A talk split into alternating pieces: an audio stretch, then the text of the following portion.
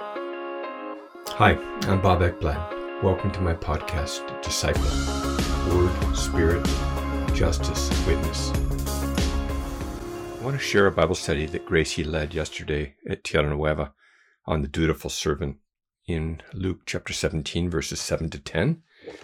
Found this scripture really um, provocative and deeply challenging, and our group really struggled with it. I read, Which of you, having a slave plowing or tending sheep, will say to him when he's come in from the field, Come immediately and sit down to eat? But will he not say to him, Prepare something for me to eat, and properly clothe yourself, and serve me while I eat and drink, and afterwards you may eat and drink? He does not thank the slave because he did the things which were commanded, does he? So you too, when you do all the things which are commanded you, say, We are unworthy slaves. We have done only that which we ought to have done. Now, Gracie asked our people gathered around, about 12 of us, um, just how that struck us. And people were shaking their heads and finding it really difficult. You know, most of our people are people that are low wage earners and um, or they're living on disability income. You know, a lot of our people are familiar with, you know, just uh, working for minimum wage and struggling and and really having to do what what they're told to do. You know, like uh, cleaning houses or you know being uh, the housekeepers for motels, hotels, um, working in the fields, uh, being in construction companies, or just different jobs, and um, and then also having to pay the bills and feeling, in many ways like a slave. And so the idea that Jesus is equating our following Him or following God with like being a slave like that is really difficult. Um, some of our Bible translations try to soften the blow of this text by translating the word slave as servant. A lot of them say, Which of you having a servant um, plowing or tending sheep? But the word in Greek is actually doulos, which is the word for slave. And, um, and so Jesus isn't trying to sanitize it. And, um, and he's using examples that um, he assumed that some of the people that he was speaking to would have been able to relate to. Although um, you know, we in our group, no, no one could relate to having servants or slaves or, you know, and in fact, just that idea is abhorrent to, to us.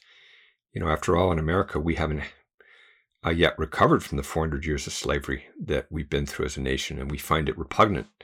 And when we hear about child slavery or just the the reality of slavery around the world that um, that exists in a in a massive way, almost more than ever in history, you know, we find it deeply disturbing. And, um, but the Jews in the first century Roman Empire, you know, for them, slavery was a fact of life.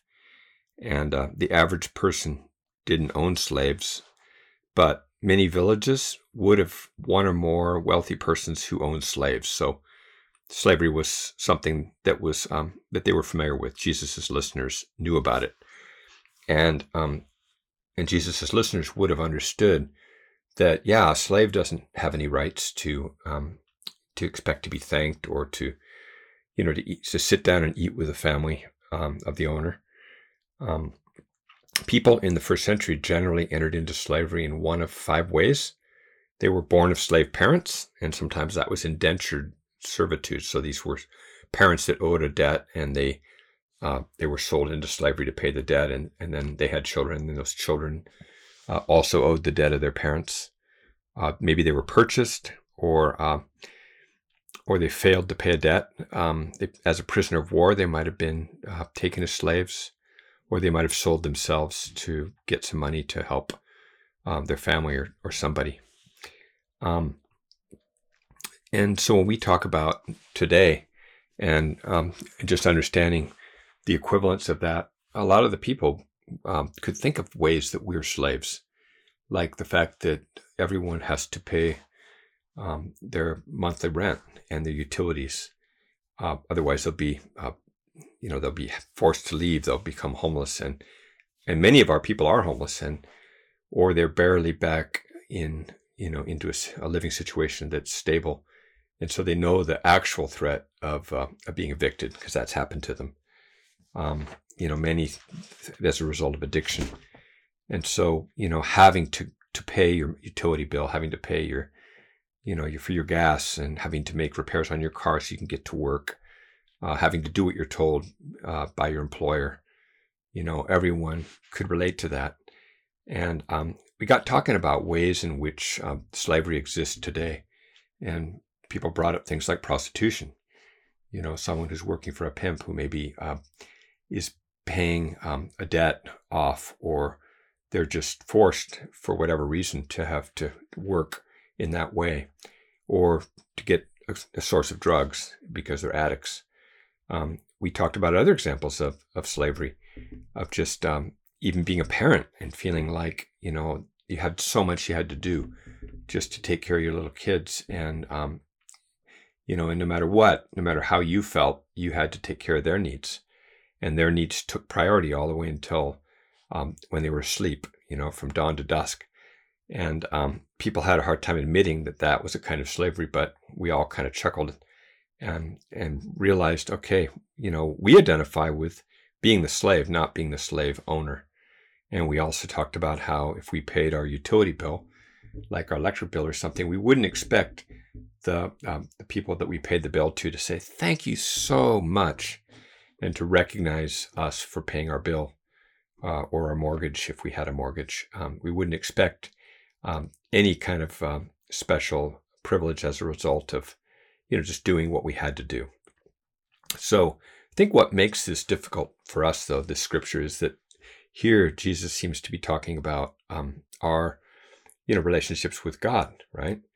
Um, so we have to be careful to recognize that Jesus here isn't using this story as an example of of how um, he sees it as a good thing for us to be enslaved, okay, and to have to do things uh, based on, you know, maybe a really unjust economic system where we're barely even able to survive because uh, our wages are too low and they don't cover just the cost of living, which, uh, you know, this is a, a just a real um, reality in our county here in Washington State. You know, we're an hour north of Seattle, and housing is just so expensive, uh, in part because of some of the big uh, Fortune 500 companies, companies like Amazon and Boeing and Microsoft and others that um, have brought in tons of workers. And so, you know, um, housing is, is scarce and and and overly expensive. And and so, um, but thinking about just our situation as believers, as followers of Jesus, um, you know, how do we read this text as talking about um, ourselves? Um, you know, Jesus here is not saying that, you know, that we should be, he's not endorsing sort of a codependency where, you know, maybe we're working really hard for somebody, you know, um, like a woman for her husband who's super demanding and is abusing her. And, um, and that someone should just accept that and be like a slave to her husband or, um, or accept to be unjustly treated by an employer. Um, this text is not an endorsement of, of anything like that, of any kind of uh, sub- unhealthy subservience or codependency. So, what is this text about then, and how are we to read it? I'm going to read it one more time. Which of you, having a slave plowing or tending sheep, will say to him or her when he or she has come in from the field, Come immediately and sit down to eat? But will he not say to him or her, Prepare something for me to eat? and clothe yourself and serve me while I eat and drink, and afterwards you may eat and drink? He doesn't think that the slave uh, thank the slave because he or she did the things which were commanded, does he? So you too, when you do all the things which are commanded you, say, We are unworthy slaves. We have done only that which we ought to have done. So, what is this saying if this is talking about our relationship with God? And um, and why does this bother us?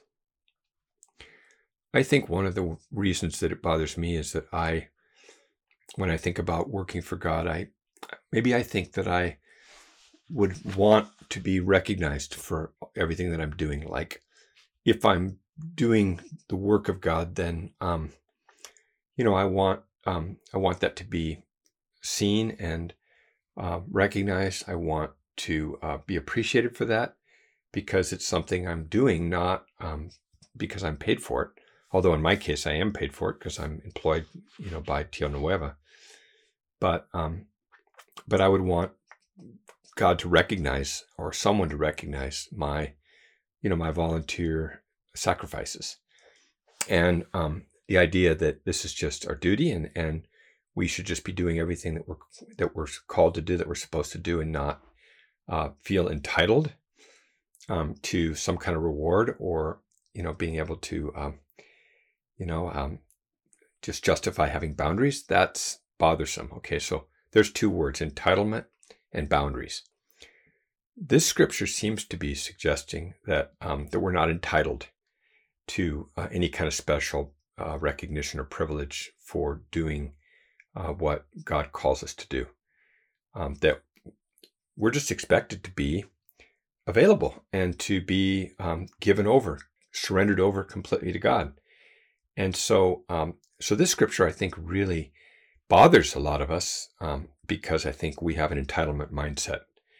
Um, I know that I can have that mindset, and um, and so say me working for Tierra Nueva, I could think, well, um, I'm employed and um, we have this nonprofit that we created, we established 28 years ago, you know, Tierra Nueva here, um, and even earlier in Honduras. And so then we we pulled together a board of directors, and then we uh, wrote up job descriptions. Those job descriptions were worked on with our board. We were um, they agreed on a salary package. We agreed to, receive uh, compensation and uh, different benefits in in you know in exchange for our services and and then that included certain numbers of days off and everything. And so then we came into an employment relationship, which was our ministry relationship. So we did that. It was approved by the Presbyterian Church USA, our presbytery, because uh, calls need to be approved by the presbytery. So our salary package and everything was had to meet presbytery minimums. And so then we came into that relationship where we had all of our hours defined. And yet we were working for God. And we saw ourselves, Gracie and I, always as working um, for God, as being disciples of Jesus. And yet we were employed, we were paid full time to do that. So a lot of us that have those those jobs, we um, can often get confused about um, what does it mean to actually be a disciple when we're also employed. And um, we, we might think, okay, well, I have a right to turn off my phone and to have, um, you know, kind of shut out all of the demands and all of the distractions of my of my work. Um, you know, and, and that's often very difficult and requires a lot of discipline. Just even going to bed at night, um, trying to avoid uh, talking with Gracie and debriefing all the concerns that we have about the people that we serve and worries that we have and things that we're going through, upsets that we have with our, in terms of our, our ministry. And, um, and so, yes, of course, um, there is a need for some kind of boundary, but, um, but I think we can go too far in our boundary mindset and we can think, um, well, um, you know, God is, um, has given me this employment. And so, there's limits to what, when I'm available and when I'm not. And we could we can see it too much as a job and and forget that actually you know we've uh, we've chosen to surrender ourselves over to Jesus and uh, fully, and so we don't want to put a boundary up that would block the voice of God, you know whatever God might call us to do, in uh, in a given day or you know or night or any time. Um, all of us, I think, need to see ourselves as 24 7 available to to God because we are children of God and we belong to God as our as our Father in heaven. And um, and Jesus wants us to uh, move away from this entitled mindset where we would think we should be given some kind of special uh, treatment or special recognition as something we merit, as something we deserve, you know, because we're such good people or such obedient, uh, faithful, you know, Christians or whatever. Um, and I think this mindset is is uh, something that Jesus wants to challenge, and And as we were pondering this as a group, we found ourselves all being really challenged by this. Um, Gracie and I gave an example of being in Siberia in Russia when um, we we've been there three times to do ministry with a, a recovery movement there. Um, we met a man named Andre who was um, a Bible in our Bible my Bible study in the jail, who became uh, seriously surrendered over to God through the Bible studies and then was deported. And then he invited us to come um, three different times. And I remember the first or second time we were with uh, the bishop of his the movement that he's part of, this guy named Bishop Maxime, and we were at his church and we had done a bunch of teaching, like a like a mini kind of conference, and then the next day was our day off, and um, we've been going strong. I mean, we were like working from dawn till dusk and later. I mean, because um, you know it was uh, it was a winter, and so it was it was dark really early. I mean, we were we were working many many hours a day, and there were so many needs, and and we teach, and then we'd pray for people, and and pray and pray and pray. There were there were so many people in need of ministry and uh, but ever, everyone knew that it was our day off the next day.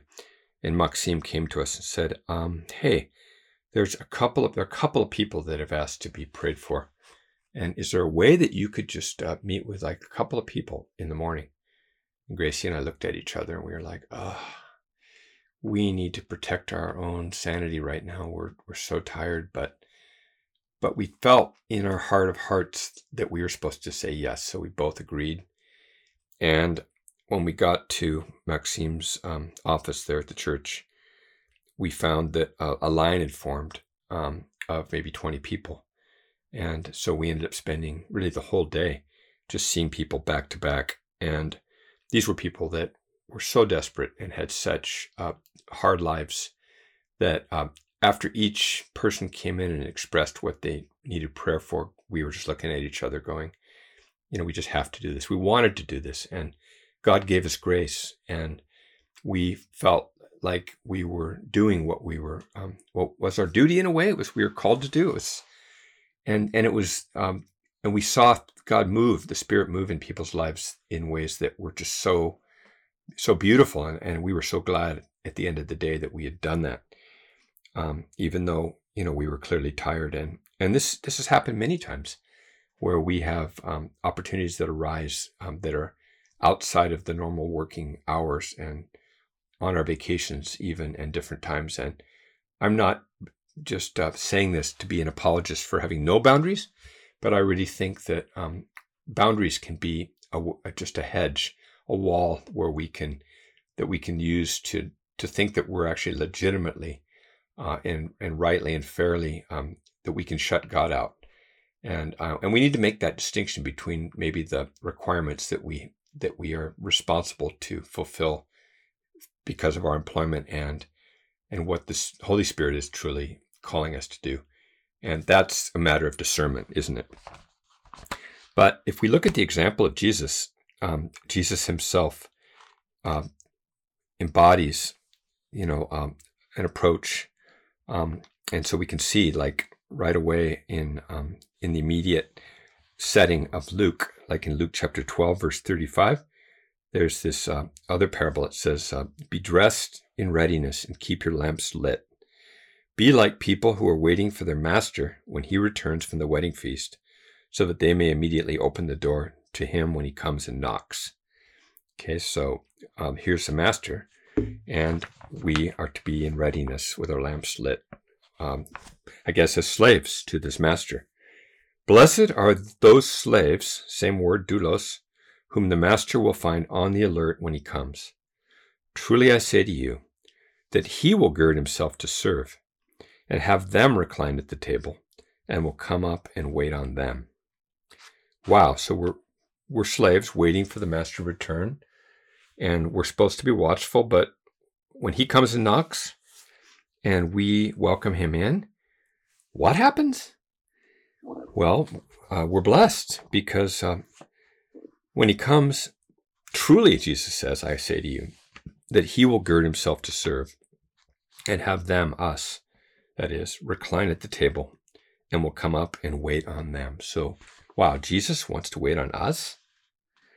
And um, that's a super, um, super powerful picture of Jesus where, um, which suggests then that um, that this scripture, um, in this scripture, Jesus is taking the place of the slave, not the master. And um, even though I think simultaneously he's the master, but he, he through his earthly ministry, he embodies this uh, this attitude of complete, um, you know, giving himself over. And why should we be surprised? I mean, that's the message of Philippians chapter two, right? Um, which begins. Um, I'm going to read in verse five. Have this attitude in yourself, which was also in Christ Jesus, who, although he existed in the form of God, did not regard equality with God as a thing to be grasped, but emptied himself, taking on the form of a slave.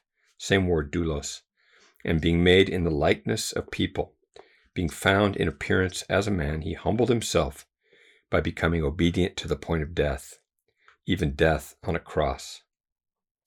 For this reason, God highly exalted him and bestowed on him the name which is above every name, so that at the name of Jesus every knee will bow, and of those who are in heaven and on earth and under the earth, and every tongue will confess that Jesus Christ is Lord to the glory of God the Father. So interestingly, um, the way that eh, evil is conquered um, and the way that people actually do come under uh, Jesus as um, the Christ and who's Lord and bow is through he himself um, taking on that form of a slave and uh, becoming obedient to the point of death, even death on a cross. So, so Jesus models the posture that he is inviting us to take. Um, and I believe he did that um, out of love, not as some technique to try to re- reverse things and you know to to to bring about the end of um, of death. He did it out of complete love. He surrendered himself over, uh, humbling himself to the point of death, even death on a cross, out of love. Um, if we look now at one more scripture, later in Luke chapter 22, um, it says that uh, there, verse 24, and there arose also a dispute among them as to which one of them was regarded as to be the greatest. See, so we have this tendency, right, to look at all the things that we do and to think, well, I deserve to be the greatest because look at all the, the hard work that I've done. I've been 42 years um, married. I've been 40 years um, with Tierra Nueva, uh, serving it faithfully. You know, I've written this many books and look what all I did this week and all the people that I visited and all the people's phone calls that I took and all the people I reached out to. And well, I'm the greatest. I must, I'm the greatest. Um, you know, we, we have this tendency to want to compare ourselves, don't we? And to think, well, I'm entitled to so much honor or, or the pay that I receive because of my degrees and you know, my titles and whatever it is, right? Um, we we do that. We're, we're, we think in an entitled way. Um, and Jesus said to them, "The kings of the Gentiles lord it over them, and those who have authority over them are called benefactors." Okay, but it's not this way with you. In other words, wow, we shouldn't see ourselves as, um, you know, as the as the bosses, as the as the owners of the slaves? Well, I mean, we're not owners of slaves, so I guess that makes it easier for us. Um, but um, Jesus is making it really clear, okay, that that we're not to, um, you know, we're not to be in that role of the slave owner in a way, um, and we're not to want to be uh, in that place of of getting the special praises and the special um, you know, in, in being higher in the hierarchy or whatever. But rather, but the one who is the greatest among you must become like the youngest, and the leader like the servant. For who is greater, the one who reclines at the table? Okay, um, so there we go. Who is greater, the one who reclines at the table? Well, in Jesus' parable, yes. Um, or the one who serves? Well, I think in our culture, we would say that the one who is served is greater than the one who serves. You know, um, is it not the one who reclines at the table? Okay, yeah, I guess it is. I mean, um, we went for our 40th, 42nd anniversary dinner last week, and we went to a really nice restaurant, and the server came and we were treated like um, beautifully. You know, I mean, she came and and took care of us, and um, you know, we ordered, and she brought us our food and and really treated us well, and and that was, you know, we were the people that were the, I guess, the guest of honors at the restaurant, weren't we? And that's normal. Okay, but um, but Jesus says, "I am among you as the one who serves." I am among you as the one who serves. So Jesus is wanting to challenge, you know, this mindset that we have that is um, an entitlement mindset of wanting to be above and um, wanting to be, um, I guess, um, rewarded and, um, you know, wanting to be recognized. And, uh, and he, uh, which is why this parable bothers us is because it really um, goes against our culture, and uh, which is really in us. It's in me. Um, well, let's look a little more closely at some of the language in this text because uh, some of the words here we, we need to really um, know what they are. So, for instance, um, it says um, the word command command is um, says he does not thank the slave because he did that which um, the things that were commanded, does he? You know, this word is actually the word diatasso. It's not the word uh, hupakuo, which is uh, the word you know to uh, to obey, or um, or it's not a it's not a word like um, like ordered like um, entole is the word commandment, or um, I think enteleo or entelo. Um, it's this this isn't um, a word that is used even uh, for God. Like God doesn't um, command ever, Jesus doesn't command using the words diatasso. It's a word that actually means to give detailed instructions as to what must be done. You know, to order, to instruct, to tell. Um, so it's not used for obeying God. It's really, um, it's more like, um, like, like giving instructions. So um, I don't know if that changes anything for you, but it kind of does for me. It's like um, we as servants of of God we just need to be on point and be listening to uh, the instructions and to be following the instructions because um, we're uh, we've surrendered ourselves over and we don't know what's best and we need to be paying attention to what God is telling us. And yes, that there is a certain need for us just to obey, I guess, those um, those instructions. But but the language here isn't isn't that um, theological language exactly. And um, in the second usage of it, it's the same thing. He doesn't thank the slave because he did the things which were commanded or which were instructed. Does he? Um, so too, when you do all the things which are um, which are commanded or which you're instructed to do, you just say, "We are unworthy slaves. We have only done that which we ought to have done." So that word "unworthy" unworthy is the word um, axreos, which means um, unmeritorious, unmer- unmeritorious, um, unprofitable, worthless, useless. I mean, it can mean unworthy. Um, it's it's a hard word. It's um, it's it's a word that um, I was looking at all my lexicons to see if I could find a nicer term for it than useless or worthless or unprofitable. Um, I think that the translators that say unworthy kind of found the, the best word in a way, the easy, the word that's the least offensive. But I think what Jesus is saying is purposefully offensive. He wants um, to call us to a higher level of humility. And this word, um, I think, really, really uh, strikes us at our pride. If I say, I am a worthless slave and I've only done um, that which I was supposed to do, you know, which I should do. Um, you know, that, um, that word aphelo, which is to owe, to be under obligation, you know, what I'd only do what I ought to have done.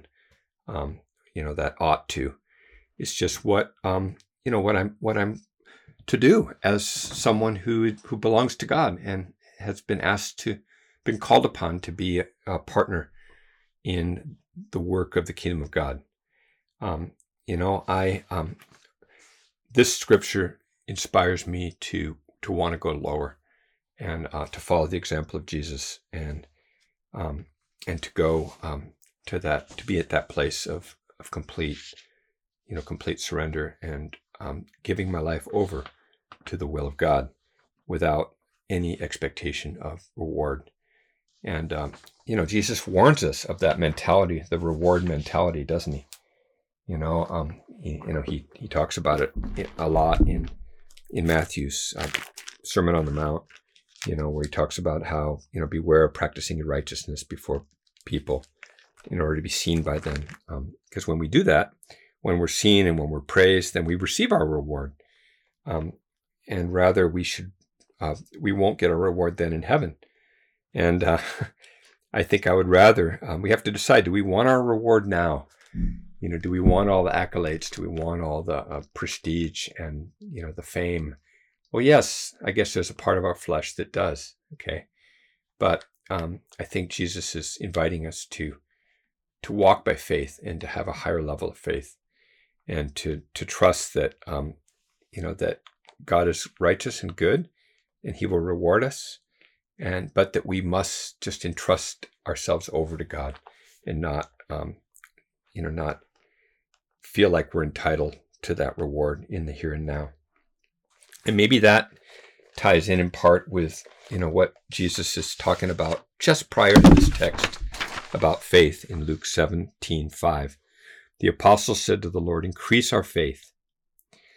Okay, and um, and so um, wow, I, I feel like I need my faith increased to believe that um, that God is um, merciful and good, and that when I am following all of His instructions and without any expectation of any reward, and uh, that I don't, I, I can see myself the way that Jesus is suggesting I see myself as an unworthy or worthless slave who's just doing what I should do and trusting that God is good and that and that God sees me and knows me and that I and that it's okay if I don't see any signs um, of you know of um, of prosperity you know I mean really this scripture goes so much against the whole prosperity theology doesn't it you know that God blesses us and elevates us in direct response to our obedience. And so we're going to see, um, you know, financial blessing in this life um, in direct uh, relationship with our uh, righteousness. Um, the apostle said to the Lord, increase our faith. And then Jesus says, um, if you have the faith like a mustard seed, you would say to this mulberry tree, be uprooted and planted in the sea, and it would obey you. Okay, I mean, that example is not obviously apparent as being related to, you know, the the next verse, which is, Which of you having a slave plowing or tending sheep will say to him when he's coming from the field, Come immediately and sit down to eat? You know, um, so it's, it's, but I believe that there's a relationship in terms of faith, you know, between just co- what comes just prior to this parable of the dutiful servant and, and that parable. And, and then what comes right afterwards is also interesting. It's, um, it's the parable, uh, or not the parable, it's actually the story of Jesus um, He's on his way to Jerusalem and he passes between Samaria and Galilee. And as he enters a village, ten leprous men who stood at a distance met him. And they raised their voices, saying, Jesus, Master, have mercy upon us.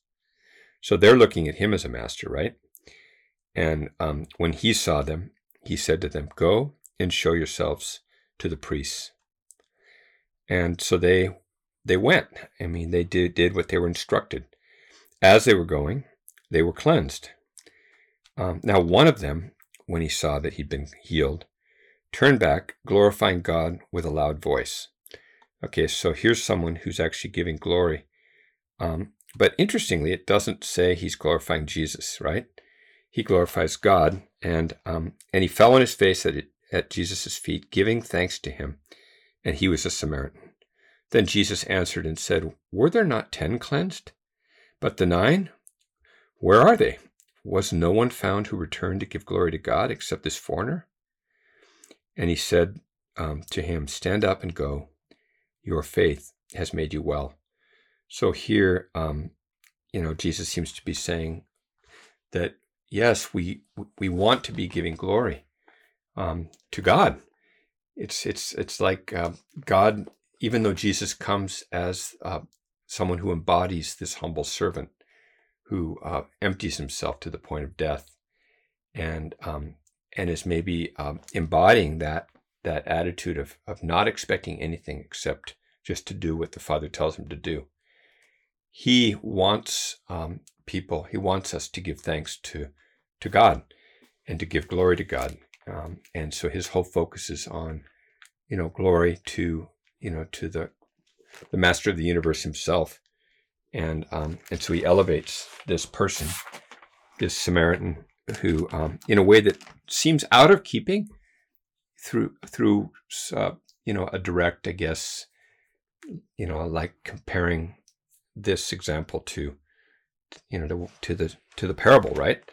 But yet um, shows us that that we must um, we mustn't see um, worship of God and giving thanks to God as as something that um, you know that we should avoid, you know, because um, because God is just a servant doing, um, you know, what what he should do, right? No, we are not the masters. You know, we are we are the slaves, and and we are in a rapport with the, the, the master of this of this universe. You know, um, God our Father, and uh, with His Son Jesus Christ, and with the Holy Spirit. We, you know, we we, want to be obedient to Him, and um, and just to completely entrust our lives to Him. So my hope is that um, we can, you know, be inspired by this story to go into a greater level of surrender, and um, and to maybe renounce the entitlement mindset that we have, and to make ourselves even more available for whatever instruction God has for us, and that we would do it without, um, you know, without being resentful when we're not um, recognized and when we're not um, honored and thanked, and um, and that we we would be able to enter into a deeper place of, of faith, you know, knowing that um, God is good and God sees us and, and cares for us and loves us, and will reward us.